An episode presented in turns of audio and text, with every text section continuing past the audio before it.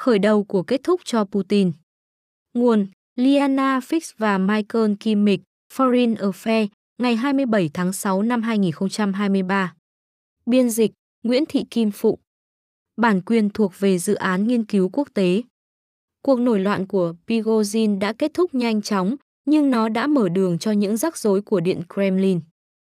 Cuộc chiến của Nga tại Ukraine đã phá hủy hình ảnh huyền bí của Tổng thống Nga Vladimir Putin như là một nhà độc tài không thể chạm tới. Trước ngày 24 tháng 2 năm 2022, Putin có thể giống như một kẻ vô đạo đức và hiếu chiến, nhưng qua các động thái quân sự ở Syria, Crimea và xa hơn nữa, ông vẫn là một chiến lược gia có năng lực.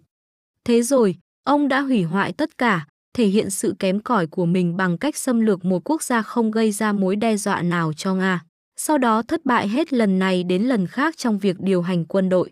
Với ví dụ mới nhất là cuộc nổi dậy vũ trang ngắn ngủi do thủ lĩnh lính đánh thuê Yevgeny Prigozhin phát động cuối tuần này, vốn đã làm suy yếu nhà độc tài huyền bí Putin. Putin đã tiếp tay cho sự trỗi dậy của Prigozhin và phớt lờ những dấu hiệu cảnh báo về Wagner, tập đoàn quân sự tư nhân của Prigozhin, vốn đang nằm ngoài tầm kiểm soát. Khi quân Nga gặp khó khăn ở Ukraine, vận may của Prigozhin đã xuất hiện và đạt đến đỉnh điểm khi Wagner chiếm được thành phố Bakhmut cho Nga vào tháng 5. Prigozhin đã khai thác không gian chính trị không bị kiểm duyệt cuối cùng còn sót lại ở Nga, mạng xã hội Telegram, để phát biểu trước công chúng Nga. Suốt nhiều tháng, ông ta đã tiết lộ âm mưu đảo chính của mình, công khai tranh cãi với lãnh đạo các lực lượng quân sự của Nga chỉ trích nỗ lực chiến tranh và nghi ngờ những lời biện minh chính thức cho cuộc chiến vốn do đích thân Putin đưa ra. Tuy nhiên, Moscow vẫn bị bất ngờ khi Prigozhin yêu cầu binh lính của mình nổi dậy và tham gia vụ binh biến chống lại Bộ Quốc phòng Nga. Sự ngạo mạn và thiếu quyết đoán của Putin là câu chuyện nổi bật của chiến tranh Ukraine. Giờ đây, chúng trở thành câu chuyện của chính trị trong nước Nga. Bất kể động cơ và ý định của Prigozhin là gì, cuộc nổi dậy của ông ta đã vạch trần một lỗ hổng nghiêm trọng của chế độ Putin, sự khinh miệt của nó đối với dân thường. Putin đã quá thông minh khi không để chiến tranh ảnh hưởng đến Moscow và Saint Petersburg hay ảnh hưởng xấu đến tầng lớp tinh hoa ở những thành phố này. Tuy nhiên, chính sự thông minh của ông đã mang về một cuộc chiến cho những người dân không thuộc tầng lớp tinh hoa của đất nước. Họ đã bị kéo vào một cuộc tranh giành thuộc địa khủng khiếp, với mạng sống của họ bị Moscow hoặc khinh thường hoặc đối xử nhẫn tâm. Nhiều người lính Nga vẫn không biết họ đang chiến đấu và hy sinh vì điều gì. Pigozhin đã nói thay cho những người đàn ông này. Ông ta không có phong trào chính trị nào đứng sau mình và cũng không có ý thức hệ rõ ràng. Nhưng bằng cách trực tiếp chỉ ra những mâu thuẫn với tuyên truyền của chính phủ, ông đã nêu bật tình cảnh khốn khổ ở chiến trường và sự xa cách của Putin, người chỉ thích nghe Bộ Quốc phòng nói về vinh quang quân sự của Nga.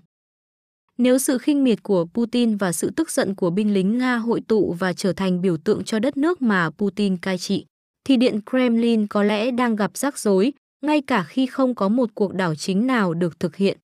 Cuộc binh biến của Prigozhin có thể là thách thức lớn đầu tiên đối với chế độ Putin, nhưng nó không phải là thách thức cuối cùng. Cuộc nổi loạn này có thể được theo sau bởi làn sóng đàn áp gia tăng ở Nga. Một nhà lãnh đạo sợ hãi, người vừa sống sót sau một cuộc đảo chính trong nước, còn nguy hiểm hơn một nhà độc tài thời chiến tin rằng mình được an toàn ở nhà. Đối với phương Tây, chẳng có gì nên làm ngoài việc để vở kịch chính trị này, vốn có những dấu hiệu của một vở hài kịch, tiếp tục diễn ra ở Nga. Phương Tây không quan tâm đến việc duy trì nguyên trạng chế độ Putin, nhưng họ cũng không nên tìm cách lật đổ chế độ Putin một cách đột ngột. Đối với phương Tây, biến động ở Nga có hàm ý quan trọng nhất đối với Ukraine, nơi bất ổn ở Nga có thể mở ra các lựa chọn quân sự mới. Ngoài việc khai thác các lựa chọn này song song với Kiev, phương Tây không thể làm gì khác hơn là bắt đầu chuẩn bị tinh thần cho sự bất ổn bên trong và bên ngoài biên giới nước Nga. Tình thế bấp bênh Điều chớ trêu trong cuộc nổi dậy của Prigozhin là nó bắt nguồn từ những nỗ lực của Putin nhằm ngừa đảo chính cho chế độ của mình. Nền tảng cho quyền lực của Putin là dân số Nga ủng hộ ông, hoặc chí ít là giữ im lặng. Trên nền tảng vững chắc này, luôn tồn tại các phe phái đối địch trong giới tinh hoa và các cơ quan an ninh mà Putin luôn tìm cách để họ chống lại nhau. Để duy trì cấu trúc này, Putin đã phải ngăn chặn sự bất mãn của dân chúng và giữ cho giới tinh hoa chính trị tuân phục mình. Ông thích làm việc với những người mà ông đã biết từ những ngày còn ở KGB vào thập niên 1980, hoặc những ngày còn ở chính quyền xanh Petersburg vào thập niên 1990, vốn là điểm khởi đầu cho sự nghiệp chính trị của ông. Những người này chịu trung thành bởi họ chỉ có thể tận hưởng sự giàu có và quyền lực dưới sự lãnh đạo của Putin. Một rủi ro lớn hơn đối với Putin là các nhân vật có liên hệ với an ninh và quân đội, nhưng lại không phải là phụ tá lâu năm của ông. Họ phải được giám sát và kiểm soát thông qua các âm mưu diễn ra liên tục đến mức chúng trở thành một thói quen. Các quốc gia khác có thị trường chứng khoán lên xuống thất thường, còn Điện Kremlin có một thị trường chứng khoán nội bộ, nơi vận may chính trị của các quan chức cũng lên xuống thất thường. Thông lệ này vẫn tiếp tục trong giai đoạn đầu của cuộc chiến. Các nhà lãnh đạo quân sự bị xáo trộn vị trí một phần vì cuộc chiến diễn ra không suôn sẻ, một phần vì Putin phải đảm bảo rằng không Napoleon nào có thể nổi lên giữa các tướng lĩnh và thách thức ông ta. Putin đã để cho Wagner và Bộ Quốc phòng Nga đọ sức với nhau, xem bên nào có thể đạt được kết quả tốt hơn ở Ukraine, đồng thời tìm cách kiểm tra quyền lực của quân đội và Bộ trưởng Quốc phòng. Prigozhin chính là đối trọng với Bộ Chỉ huy cấp cao của quân đội và ông ta đã làm những gì được yêu cầu. Lấy ví dụ là thành phố Bakhmut của Ukraine, cho đến nay vẫn là thành công chiến trường lớn nhất của Nga trong năm ngoái. Hiệu quả của binh lính Wagner đã gây áp lực lên quân chính quy Nga kém hơn. Putin vẫn đang đứng trên tất cả như ông đã làm suốt nhiều năm qua, như một kỳ thủ cờ vua di chuyển quân cờ một cách thành thạo. Hoặc có vẻ như vậy, cho đến khi ai đó đến và lật đổ bàn cờ. Cẩn thận canh chừng ngai vàng. Các sự kiện trong ba ngày qua báo trước một tương lai đen tối cho nước Nga. Trong vài giờ ngắn ngủi, cuộc nổi dậy vũ trang của Prigozhin đã tạo ra hỗn loạn khủng khiếp. Chiến tranh đã làm suy yếu khả năng của nhà nước Nga và cuộc nổi dậy đã làm kiệt quệ khả năng đó thêm nữa, khiến Moscow phải đối mặt với một thách thức mới trong nước. Suốt nhiều năm, Điện Kremlin đã tìm đủ mọi cách để ngăn chặn một cuộc cách mạng tự do. Nhưng hóa ra mối đe dọa lớn hơn lại là một cuộc cách mạng phi tự do, một cuộc nổi dậy dân túy được quân sự hóa cao độ không phải do các nhà cải cách quốc tế, mà do chính những người theo chủ nghĩa dân tộc Nga thúc đẩy. Chủ nghĩa dân tộc từ trên xuống, được nuôi dưỡng trong chiến tranh có thể chống lại chế độ Putin và Prigozhin có thể không phải là người cuối cùng làm điều đó. Prigozhin đã chứng minh rằng pháo đài của Putin có thể bị tấn công. Trong cuộc nổi dậy cực ngắn này, gần như toàn bộ giới tinh hoa đều thể hiện lòng trung thành với Putin, nhưng chúng chỉ là hành động bề ngoài. Những người khác, những kẻ can đảm hơn có thể sẽ học hỏi từ Pigozin, kết hợp chủ nghĩa dân túy của ông ta với một chương trình chính trị có thể thu hút một nhóm rộng hơn. Ngoài những tên lính đánh thuê nổi loạn, chẳng hạn như những nhân vật trong giới tinh hoa Nga. Giới tinh hoa ở đây không phải giới trí thức hay giới kinh doanh, mà là những người có liên hệ với bộ máy an ninh. Động cơ của họ có thể là quyền lực, nhận thức về sự yếu kém của Putin hoặc nỗi sợ về một cuộc thanh trừng sắp xảy ra. Nếu Putin có khả năng bị lật đổ, thì sẽ có động cơ để trở thành người lật đổ ông ta, hoặc chí ít là người thân cận với người đó. Tương tự, cũng có một động cơ để tiếp tục chờ đợi, đặc biệt là nếu Putin quyết tâm trả thù. Nếu đêm của những con dao dài diễn ra trong giới tinh hoa Nga, nó có thể khiến những nhân vật quyền lực tập hợp lại trong một kế hoạch lật đổ Putin. Tốc độ nhanh chóng của Prigozhin khi tiến về Moscow có thể truyền cảm hứng cho các lãnh chúa tiềm năng khác, hoặc cho các chính trị gia mới nổi đang tìm kiếm lợi thế ở địa phương. Không ai trong số này đủ mạnh để lật đổ Sa Hoàng ở Moscow, nhưng tất cả đều mong muốn tước đoạt quyền lực và uy tín của nhà nước. Hậu quả có thể làm tê liệt chính phủ và làm suy yếu vị thế quân sự của Nga ở Ukraine. Theo thời gian, Pigozhin đã chuyển từ chỉ trích cách tiến hành chiến tranh sang chỉ trích mục đích của chiến tranh. Những gì đã được công khai, rằng một cuộc chiến thất bại có thể là mối đe dọa sống còn đối với niềm tự hào của người Nga, chứ không phải đối với nước Nga, sẽ không thể được thu hồi. Chuẩn bị cho tình huống xấu nhất. Putin và những người thân cận với ông ta có thể cố đổ lỗi rằng cuộc nổi loạn của Prigozhin là do nước ngoài gây ra. Nhưng ngay cả đối với một chế độ đã thành thạo nghệ thuật đổ lỗi cho phương Tây, điều này cũng là quá sức. Washington gần như không có đòn bẩy nào đối với chính trị trong nước của Nga.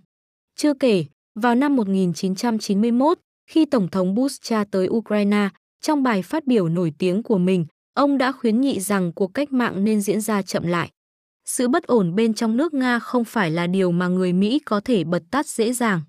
Tuy nhiên, nó có thể được sử dụng để mang lại hiệu quả trên chiến trường Ukraine.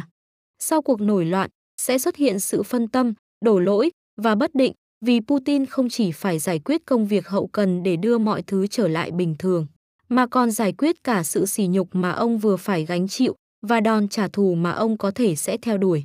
Không điều nào trong số này sẽ trôi qua nhanh chóng. Trong những tuần gần đây, Ukraine đã phát động một cuộc phản công được chờ đợi từ lâu, nhưng nước này đã không có bước tiến quân sự lớn nào kể từ tháng 11 năm 2022. Ở nhiều nơi, lính Nga đã củng cố lực lượng và cuộc phản công cho đến nay vẫn diễn ra chậm chạp. Nhưng Ukraine đã sẵn sàng tấn công các vị trí của Nga, họ có tinh thần cao, một loạt các quốc gia ủng hộ và một lộ trình chiến lược rõ ràng. Nếu không có bất ổn chính trị, vị thế quân sự của Nga ở Ukraine về cơ bản đã bấp bênh. Với bất ổn chính trị, họ có thể sụp đổ. Trải nghiệm cận kề cái chết của Putin là một nghịch lý đối với Mỹ và các đồng minh. Chế độ của Putin đại diện cho một vấn đề an ninh lớn của châu Âu và việc ông rời khỏi chính trường quốc tế, bất cứ khi nào điều đó xảy ra, cũng sẽ không gây tiếc nuối gì.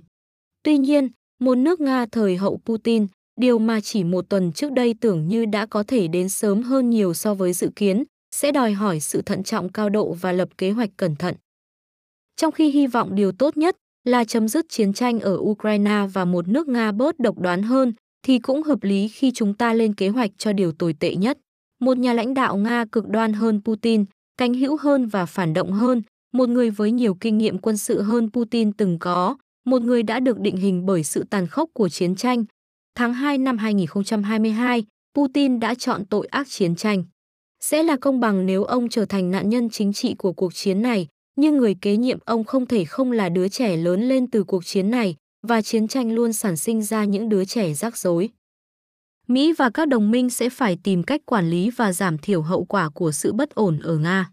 Trong mọi kịch bản, phương Tây sẽ cần tìm kiếm sự minh bạch về việc kiểm soát vũ khí hạt nhân và khả năng phổ biến vũ khí hủy diệt hàng loạt của Nga, báo hiệu rằng họ không có ý định và mong muốn đe dọa sự tồn tại của nhà nước Nga. Đồng thời, phương Tây phải phát đi thông điệp răn đe mạnh mẽ, tập trung vào việc bảo vệ NATO và các đối tác. Bất ổn ở Nga khó có thể chỉ ở yên trong nước Nga. Nó có thể lan rộng khắp khu vực, từ Armenia đến Belarus. Cuộc binh biến của Prigozhin đã truyền cảm hứng cho một loạt các phép so sánh lịch sử. Có lẽ đây là nước Nga năm 1905, cách mạng nhỏ trước cách mạng lớn. Hoặc có lẽ là nước Nga tháng 2 năm 1917, gồng mình dưới sức ép chính trị vì chiến tranh, như chính Putin đã ám chỉ. Cũng có thể nó là Liên Xô năm 1991, theo đó biến Putin thành một phiên bản của Gorbachev, người đã đánh mất cả một đế chế.